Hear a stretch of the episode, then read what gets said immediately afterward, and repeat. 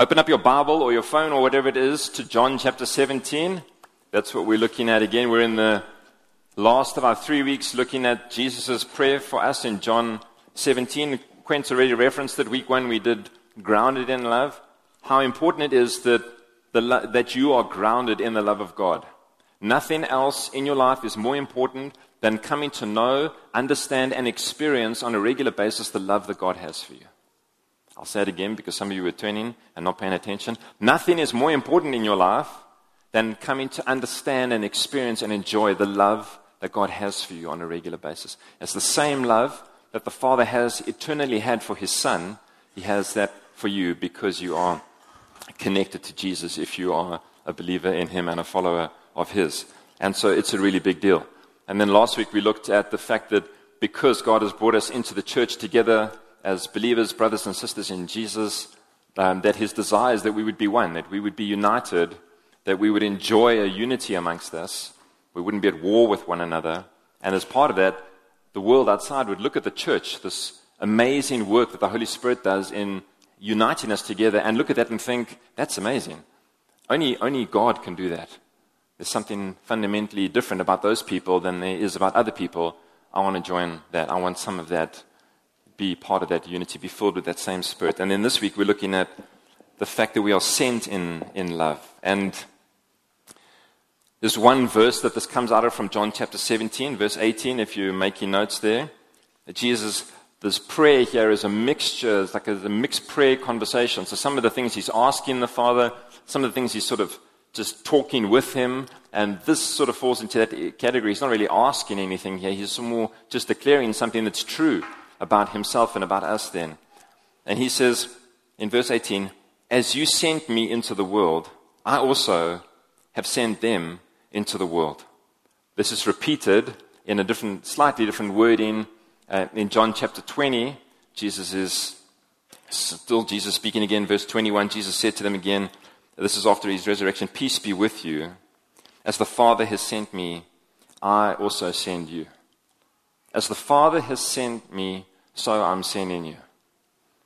I, mentioned, I think, at the beginning of the series that these are three foundational things that we want to cover in these three weeks. These are three big blocks that you get to build your life on and your view of God about. And I, um, if you're newish here, I ask like a million questions uh, while I'm preaching. Um, here's the first question Why are you on the earth? Is somebody answering the question? Oh, no. Ah, that's usual. I mean, you're welcome to shout out a couple of answers, but I'm probably not going to run with, the on, uh, run with it. Why are you here? The banner over your life is, is that you exist to bring glory to God. Yeah, everything exists to glorify God and bring glory to Him. But in a more specific detail, how do you do that? You do it by doing what He's put you on the earth to do. Next question Why are you on the earth? What are you doing? How are you doing it? I know some of you are in banking, some of you are in law, some of you teach. You know, some of you, are, there's like half the church are doctors. Uh, yeah, we all do different vocations as architects, graphic designers, the works. That's what you do during the day, but why are you on the earth for the grand purpose of your life and the nature in which you do it? Jesus says, As you have sent me, I am sending them. You, if you're a believer in Jesus, the banner over your life is that you are a sent one. You are an apostle. I mean, you can put that on your CV. Apostle. Uh, it's true because it's in the Bible. I mean, it may not get you a job anywhere. It may get you fired from your current job if you go in there and say, I am now an apostle. I'd like you to reference me correctly. Uh, but that's what it means a sent one, ap- ap- apostolos, a, a sent one, a messenger. That's you, that's me. That's the banner over your life. Jesus has sent you into the world to be a messenger. That is an overarching thing. And he sent you in the character and in the nature in the same way that he was sent. But before we dive into all the specifics of this, we need to understand when he says, As the Father has sent me, so I'm sending you. Unless we understand the way Jesus was sent, we have no idea how we're supposed to be sent.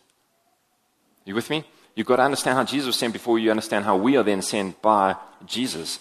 And right at the outset, I think I need to say that there's, there's ways in which Jesus is sent that are unique, that don't translate across to us. Um, there are, there's a long list. We could spend a long time just going through that list, but I'll give you a couple. Jesus comes um, through a, a, virgin birth, immaculate conception. That's not you. Uh, I hate to break it to you. It's only happened once. It's not going to happen again. Uh, he comes into the world differently to the way you came into the world. Um, he, he comes on a mission to, to save the world through giving his life on a cross and bearing the weight of the sin of the world and being a, a sacrifice, a penalty, paying the penalty for our sins so that the whole world can be reconciled to God. He sent into the world to do that. You're not sent into the world to do that. He has a slightly different mission to what we do, but there are many areas where the nature of his sending do overlap with ours, and I want us to spend the majority of our time looking at those. How has Jesus been sent in ways that correspond with our sending? So the first one, I think, is that the Father sends Jesus to bring about the kingdom of God on earth.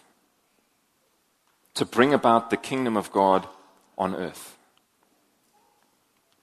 Have a look at these two verses. One from Matthew 12, verse 28. Jesus speaking, he says, If I drive out demons by the Spirit of God, then the kingdom of God has come upon you.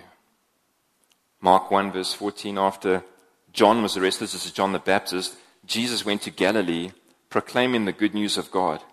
The time is fulfilled, and the kingdom of God has come near. Repent and believe the good news. Jesus, again and again and again, when you read the Gospels, he teaches on the kingdom. He says, The kingdom of God is like this, the kingdom of God is like this, the kingdom of God is like this. This is like the, the main thrust of his teaching is to teach what the kingdom of God is like, this new kingdom that he ushers in with his coming. And what is the kingdom of God? The kingdom of God is where God's will is done perfectly. It's the reign and the rule of, of God. He's the king and he has a kingdom, and where that is exercised, things happen in accordance with the king's wishes.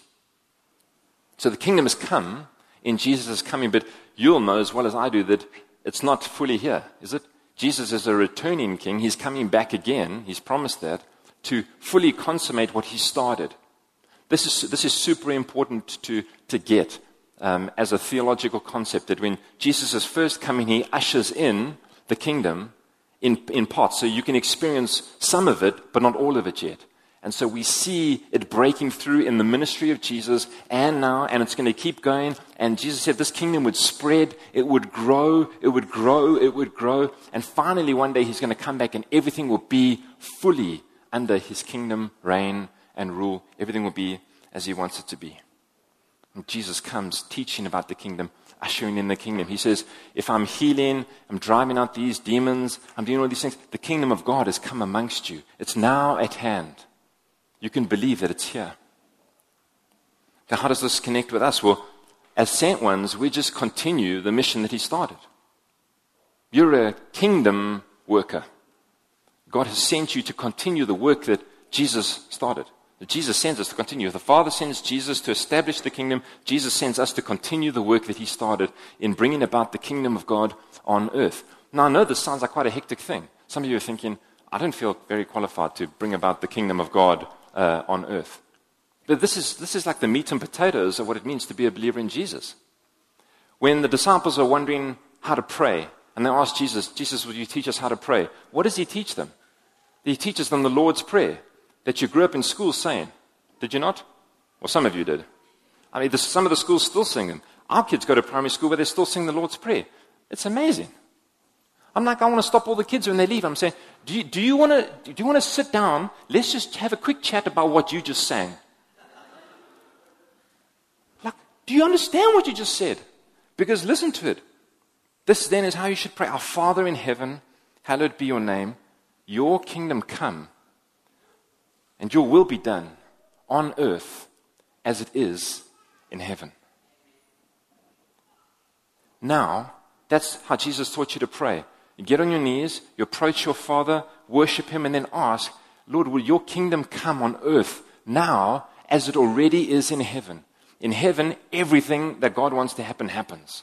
And Jesus taught us to pray, say, You pray that I would do that now on the earth. And some people use the phrase of bringing down heaven to earth. I don't want to get all weird about it. But that's the reality of it, is that you're a kingdom participant. You're a work in that, and you are encouraged and taught by Jesus himself to pray, God, would you bring about your kingdom? May it be in Parkhurst as it is in heaven. It's better way thinking about it and praying about it. May it be in Parkhurst, because we say, yeah, may your kingdom come on earth. It's just like somewhere in the earth, God's kingdom is busting out. No. Would, would things in Parkhurst look like they look in heaven?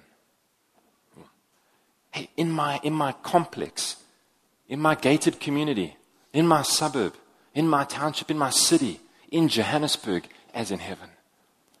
You realize when you pray like that, there's, there's a bit of a gap, isn't there? There's a lot to pray and a lot to do.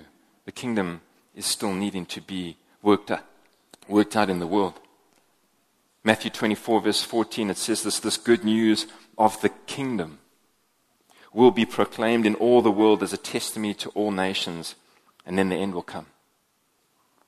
George Verwer, the famous OM missionary, says if you want the king to come, then finish the job. If you want the king to come, then finish the job.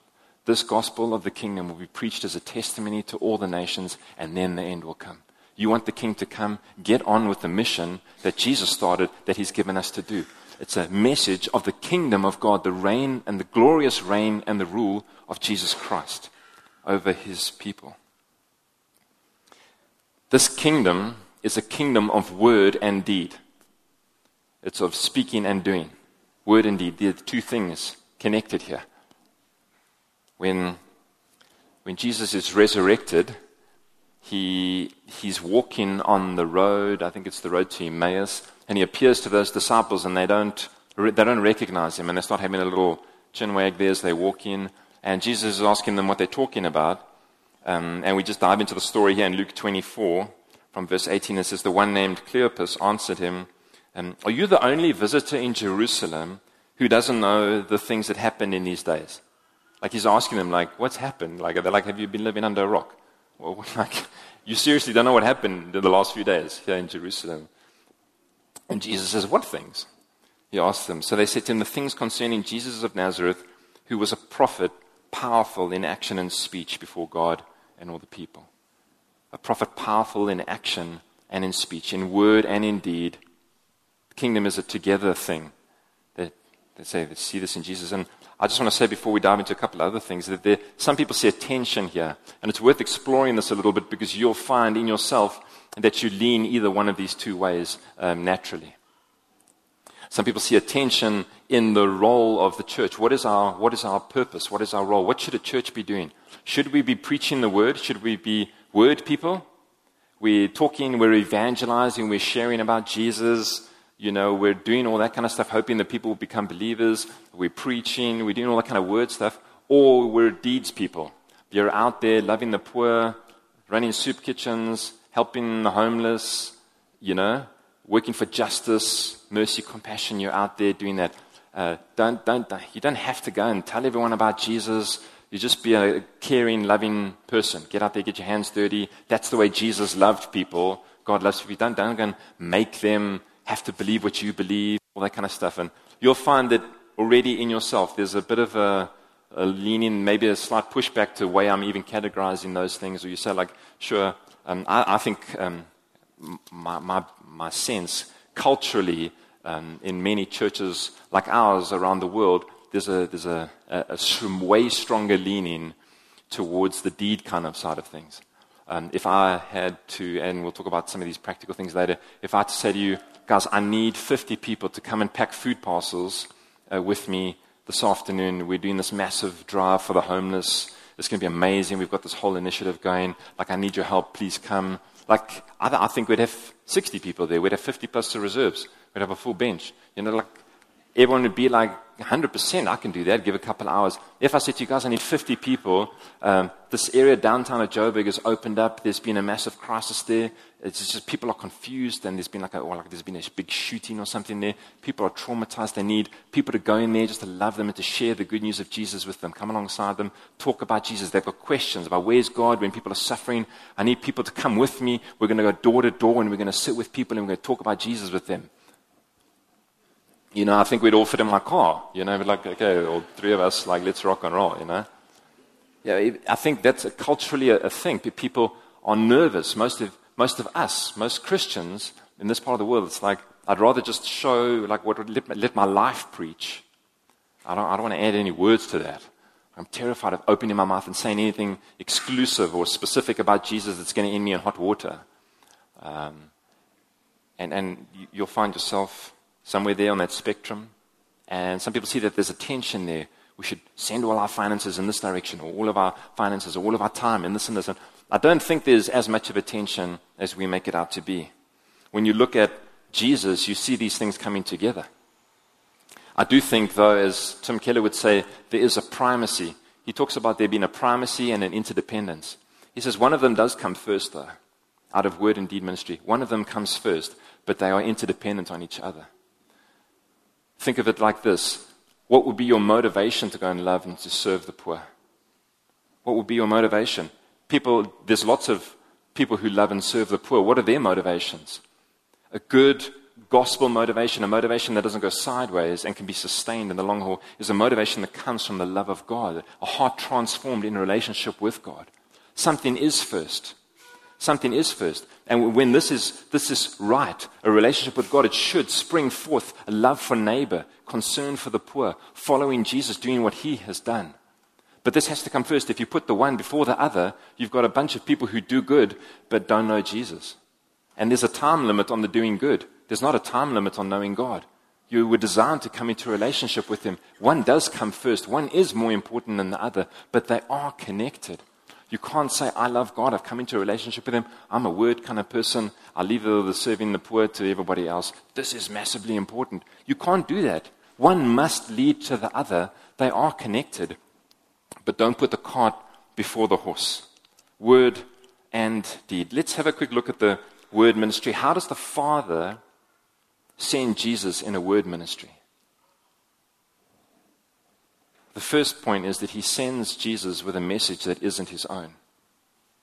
The Father sends Jesus with a message that it wasn't his own. Have a look, John chapter 12 from verse 49. This is Jesus speaking. He says, For I have not spoken on my own, but the Father himself who sent me has given me a command to say everything I've said. I know that his command is eternal life, so the things that I speak, I speak just as the Father has told me. Jesus doesn't come with his own message, he comes to deliver a message that he's been given from the Father. It's amazing. It's amazing that, that, that unity in the Trinity there. The Father explains to the Son, This is what I want you to tell them. You are the good news. You are the message. As you speak, Jesus says in multiple places, I don't speak on my own. Everything that comes out of my mouth has already come to me from the Father. Why is this important? Because that is our role. If we're sent in the same way that the Son is sent, you are a messenger without your, it's not your message that you're taking. You're a, you're a messenger, you're not an author. You are relaying a message that's already been given to you. You are telling people of something else. Think of the various ways that the scriptures describe us messengers, ambassadors, witnesses, soldiers. All of these are like delegated or deferred authority or message. You, know, you get a, an ambassador who goes rogue and does that, they get fired. Well, in normal places, they, uh, they get fired or recalled. Some places, uh, some governments don't quite roll like that. But uh, you're not supposed to, as an ambas- ambassador, do your own thing. You're supposed to, as an ambassador, represent the one who sent you. And you're supposed to do it well and faithfully to their wishes. That's your role. You're an ambassador. You're a witness. You, you, you don't tell anyone necessarily what you've done. You're just telling them about something else that happened. Yes, it happened to you, so you, are, you can witness to what the effect God has had in your life. But eh, that's not the main part of your story. You need to be witnessing to an event and a person. You need to be, your story needs to be pointing people to the truth and the authority and the facts of Jesus Christ, not anything else. You're, you're a soldier, you're not the general. You do what you've been commanded to do. So we go with a message that isn't our own. We go with a message that Jesus had. We take his words that he received from the Father and we tell people that. The second thing related to this deep thing is that Jesus comes with a clear message. He comes with a clear message. I, I know that there's a lot of stuff when you read the Bible, speak, even, even sometimes when you're listening to Jesus, he's speaking in parables. You know, when he's he's teaching people and they're like, huh? Like, that's, that's a cool story, but what on earth does that mean? Anybody know? They're all looking left and right and they're like, and then Jesus walks away. I mean, that happens in the Bible. You have to own and acknowledge. Jesus is like, hey guys, the kingdom of God is like this, la la la, story. And they're like, huh? And he's like, see ya. Think about it. Jesus wants you to use your brain to think. And he also says that the Spirit will reveal to you what that actually means. Sometimes he explains it to his disciples. They say, What did that story mean? He says, Look, I'll explain. This means this, this means this, that means that. Like, oh, they're like, Okay, cool. I still don't think they got all of it, just like we don't get all of it. But he's explaining it. Some of it's vague, but some of it is as clear as a bell. Jesus does not mince his words. He comes with a clear, clear message. Let's have a look at a couple of things that he says that are crystal, crystal clear. In John chapter 14, verse 6, Jesus says to him, answers, I am the way and the truth and the life. No one comes to the Father except through me. Not I am a way, I am a truth, I am a way of life. Mm-mm. I am the, the, the. He's not an option. He's not on the buffet table. He is the way, the truth, the life. No one, no one is getting into relationship with the Father outside of Jesus. It's, it's clear. It's not ambiguous. That's not a parable. There's nothing murky about that. It's crystal, crystal clear. Matthew 16 from verse 24. Then Jesus said to his disciples, If anyone wants to come follow after me, let him deny himself, take up his cross, and follow me. For whoever wants to save his life will lose it. But whoever loses his life because of me will find it. For what will it benefit someone if he gains the whole world yet loses his life? It's not vague. It's not speaking out both sides of his mouth. He's like, if you want to keep your life, you're going to lose it. If you're willing to lose it for him, you get to keep it because then you are found in him. You get life that really is life. This is the call of what it means to follow him. That's why, as Christians, we should never throw up our hands and think, this following Jesus is so tough. I thought it would be way easier. It's like, why did you ever think that? Whoever explained that to you? And maybe you're not a Christian here this morning. Uh, I need to do proper you know, reverse marketing. Whoever's told you that following Jesus is just going to be easy, they lied to you. I'm sorry, I don't know who they were, but they lied. That's false advertising. It is super tough. It involves cross carrying and dying to yourself. Is come to the end of yourself so that you can find another life in Jesus Christ. It's not like running and skipping through the daisies. It's tough. Does God make it bearable and full of joy on the road? Oh, absolutely. Does He carry you? Does He lift you? Does He protect you? Is it worth the suffering a thousand times over? Of course it is. But don't let anyone con you that it's, that it's going to be easy. As you start out with Jesus, if you're not yet walking with Him, it may get tougher before it gets easier. Many people who aren't yet Christians, their whole life is wrapped up in sinful behavior and addictions and complicated mess and pleasures and uh, like just junk. Unraveling all of that stuff that you've got yourself into, that is not easy. There's a lot of God's power to do that, but don't think it's easy. But the life is in following the Son. The life is in following Him. John chapter 3, verse 3. How plain is this? Jesus speaking to Nicodemus. He says, Truly, I tell you, unless someone is born again, he cannot see the kingdom of God. Unless you are born again, you don't get to see the kingdom of God. All of his teaching, kingdom, kingdom, kingdom, he says, You're not going to see anything unless you are born again by the Spirit of God. Those of you who are Christians, you know what I'm talking about. So at some point on my, on my road, this happened to me. Some people don't like the term born again believer, but I mean, that's because the culture's hijacked it and mocked it. But the Bible loves that term because you've been born again, born anew to God. There is a new life in you.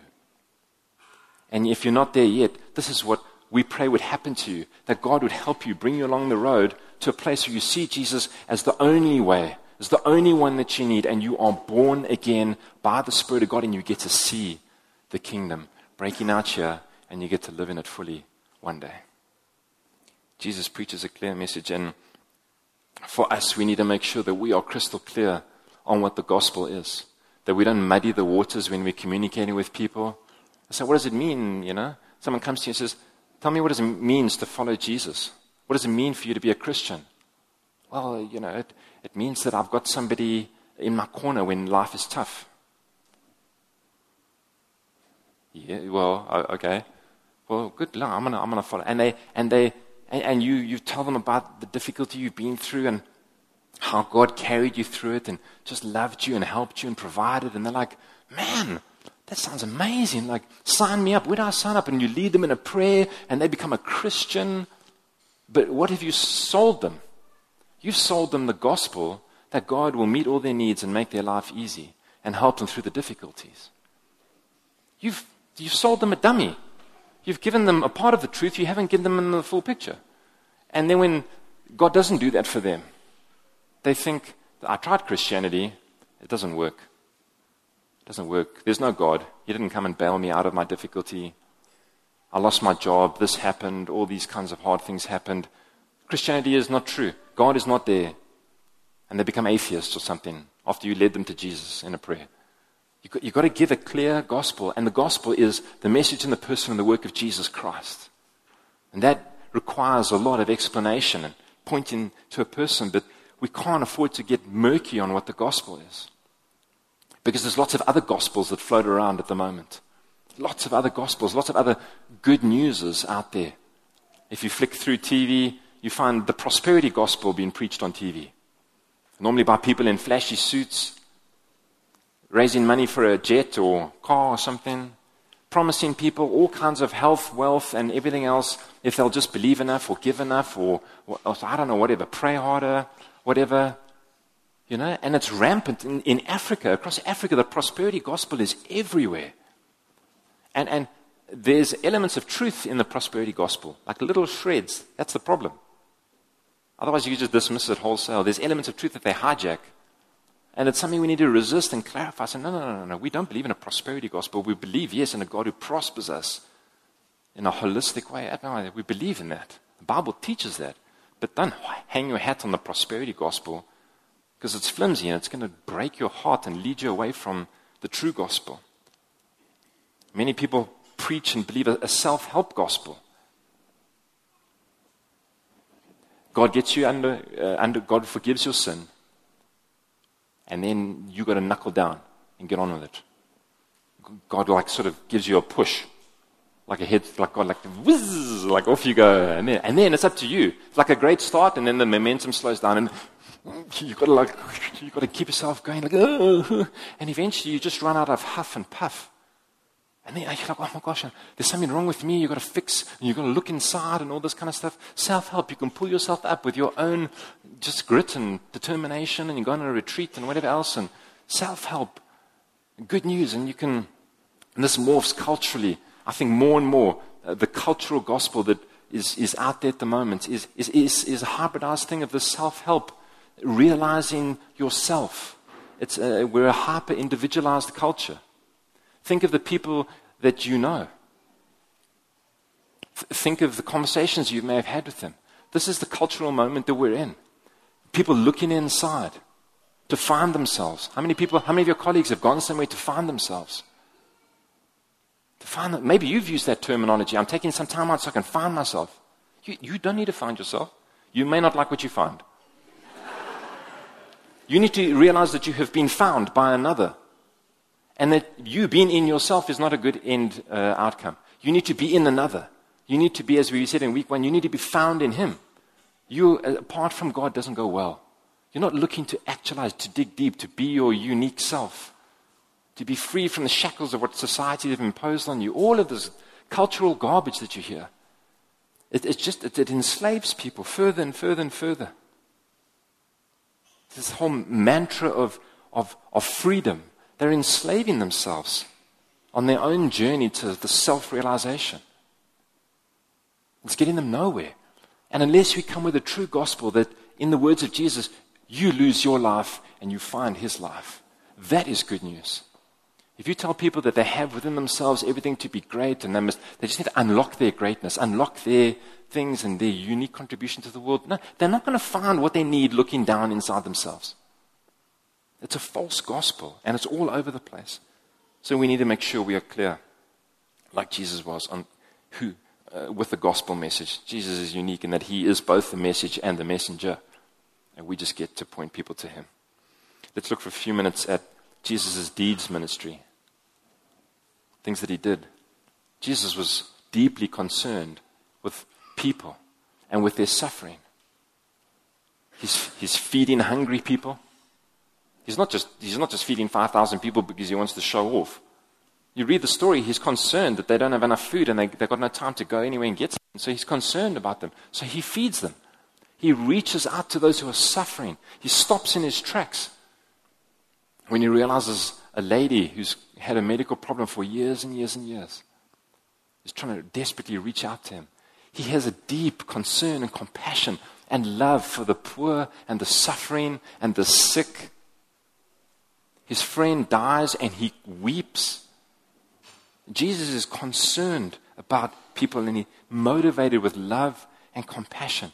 And his doing is an essential part of his coming. It's an essential part of the kingdom, of his coming to earth. Even in the way that Jesus comes, there's something for us. In the way that he comes into earth, who does he sort of come amongst us as? He comes as somebody who's poor. He could have come as anybody. He's God. He could have slotted into a palace somewhere and just, you know, you know, if you're going from heaven to earth, it's a bit of an adjustment.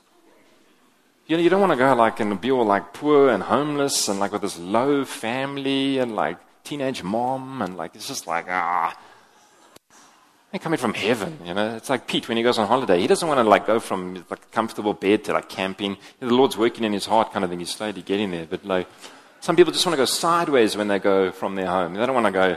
They're happy to go up, but they don't want to go down and like go suffer. Like. Oh, why, why would I want to sleep on the floor? That doesn't sound like a holiday. I'll just sleep in my bed, you know, under under a roof. That's not going to blow off or anything. Jesus could have come anywhere into wealth or even middle class kind of vibe, you know. And yet he comes into poverty.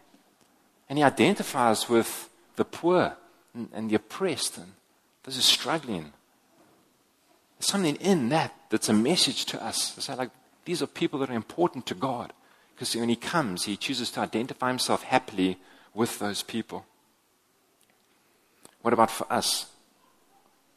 I, th- I, th- I think the simple thing is that when you when you grappling with what should we do what deeds should you do? Just look at Jesus and just do what he did. Find the poor among us and find ways to help them that don't hurt them.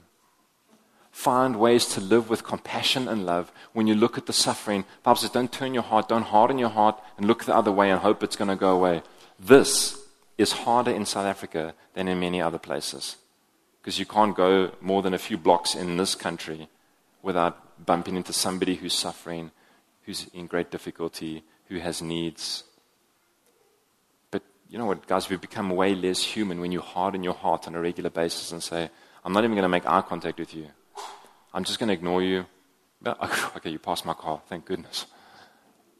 Super awkward if you stand there still, like, oh, pretending to adjust the radio. Everyone's got all these weird things. You see people in the traffic. Some people are fist bumping and engaging and stuff. Never, I don't know. I don't know if that works. I try that sometimes, but uh, I don't. These are unique South African problems. I'm not saying, I'm not giving you a, a, a lesson on how to engage people at the robots. I'm saying that if our hearts, we need to make sure that with all of the suffering around us, we need to make sure that we don't harden our hearts to the plight of the poor and the downtrodden and the oppressed around us. And we just live in our little echo chamber, our little bubble here. Thank you, God, that that's not me. I read an article today, I'm not sure if it's 100% true, maybe here somebody knows that apparently there's 10, 10 million South Africans currently looking for a job. 10 million people in our country looking for a job, actively looking for a job, not sitting on their hands, actively looking for work. Those of us who, by God's grace, have and who claim to follow Jesus need to take very, very seriously what he says about not hardening your heart and doing good where you can doing good where you can. I'm not saying, I'm not advocating you sell everything that you have and become poor and then give all your stuff away. I'm not saying you should do that. I'm saying you be very, very careful. We need to be very careful. We don't harden our hearts, guys, to the plight of the poor. Find ways, pray, get serious with God. Say, God, how do I, how do I love and meet the needs of people in a way that doesn't hurt them around us? Because there's ways that you can help that actually hurt people and keep them in cycles of poverty. How do we break generational poverty in this country, in this land? It's a probing prophetic question for the church in South Africa. Just find out what, have a look at what Jesus did and, and live like that. I'm, I know I'm dating myself as a Christian here, but uh, years ago, when I, was, I think, yeah, when I was a teenager, some, some genius brought out these "What would Jesus do?" bangles. Um, some of you who've been Christians for a while, maybe you re- remember them. They're like these color, like almost canvasy strip things, and it just had like white embroidered thing like WWJD, you know, what would Jesus do? And like the trend was to have like probably like six or something, like you'd need multiple colors because obviously the message didn't get through with just one of them on your arm. You needed like a whole bunch kind of thing. Like, and some people say like, oh, it's a bit of a lame question. What did, what would Jesus do? But I don't think it's the worst question ever. Ask yourself in a situation, ah, how would Jesus react in this? How would Jesus respond to this person? He may not give them money at the robot, but he certainly wouldn't harden his heart to people he would engage, he would find ways, he was actively helping, and his deeds ministry shows the coming of the kingdom is a concern for those who don't have. The last thing we see here, where the Father sends the Son and how we are sent, is in the power of the Holy Spirit. The power of the Holy Spirit. I'll just give you, I'll just look at this one verse from Luke chapter 4. There's many of these. It says, Jesus, full of the Holy Spirit left the Jordan and was led into the Spirit into the wilderness to be tempted. Jesus, full of the Holy Spirit. Jesus, in his earthly body, was a man who had a spirit empowered ministry. If you want to live a life that looks like Jesus, if you want to be sent like the Father has sent the Son, the Son sends us, he sends us in the power of the Holy Spirit. You cannot live obediently to God without living a spirit empowered life. It's not about gritting your teeth. It's not about trying harder. It's about being filled with the Holy Spirit and living a life of love and compassion and concern for the lost and love and concern for the poor out of an abundance of what God puts into you through the Holy Spirit. Otherwise, it'll just dry up and you'll find yourself exhausted and fatigued and it'll be a very short lived thing. And many of us have no concern for those who are lost and apart from God and, and either or poor. And the reason for that is because we lack the Holy Spirit, because it's the work of the Holy Spirit that makes you feel the things that God feels. So makes you feel the things that God feels and drives us out to get involved in the lives of other people.